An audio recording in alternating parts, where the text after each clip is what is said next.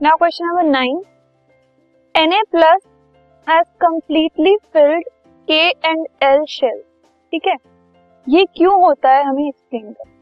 तो इसके लिए पहले हम ये देख लेते हैं कि अगर हम सोडियम एटम की बात कर रहे हैं तो उसके इलेक्ट्रॉन्स होते हैं इलेवन इलेक्ट्रॉनिक कॉन्फ़िगरेशन कैसे होगी इसकी?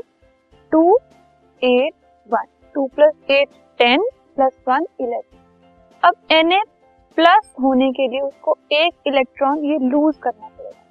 तो हो गया टू कॉमा एट ठीक है? तो एन से एन प्लस बनने में उसके टेन इलेक्ट्रॉन्स कैसे हुए? आई होप कि आपको समझ आया। पहले एन एटम था इलेवन उसको नोबल गैस कॉन्फ़िगरेशन पाने के लिए आउटर मोस्ट शेल में एट इलेक्ट्रॉन्स चाहिए थे। तो सेवन या तो वो गेन कर सकता था, या वन वो लूज कर सकता था। तो वन लूज करके उसने एन प्लस फॉर्म कर लिया। और उसके फाइनल इलेक्ट्रॉन्स हो गए टू कॉमा एट ठीक है?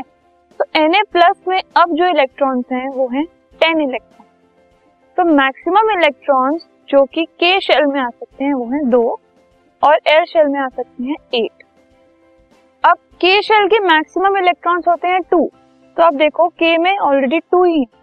एल की मैक्सिमम होते हैं एट तो एल में एट ही है. मतलब के और एल दोनों शेल से मैक्सिमम मैक्सिमम इलेक्ट्रॉन्स है. कंप्लीटली फिल्ड है दोनों शेल ठीक है? तो के शेल और एल शेल जो कि एन प्लस के लिए अगर हम बात कर रहे हैं तो वो हो गए टू प्लस एट जो कि टेन इलेक्ट्रॉन्स है। तो इस वजह से हम कह सकते हैं कि के और एल शेल्स हैं वो कम्प्लीटली फिल्ड है। एक इलेक्ट्रॉन जब उसने लूज किया तो उसने एक noble gas configuration stable configuration पा ली ठीक है? उसके लिए के में और एल में मैक्सिमम इलेक्ट्रॉन्स होने चाहिए थे तो इस केस में यू आर इजिली ऑब्जर्विंग कि के में भी मैक्सिमम है एट और एल में भी मैक्सिमम है टू और एट ठीक है तो अगर मैक्सिमम है, इसका मतलब वो कम्प्लीटली फिल्ड है, पूरी तरीके से फिल्ड है तो this is the reason that Na plus has completely filled K and L shell. This podcast is brought you by Hubhopper Shiksha Abhiyan अगर आपको ये पॉडकास्ट पसंद आया तो प्लीज़ लाइक शेयर और सब्सक्राइब करें और वीडियो क्लासेस के लिए शिक्षा अभियान के यूट्यूब चैनल पर जाएँ।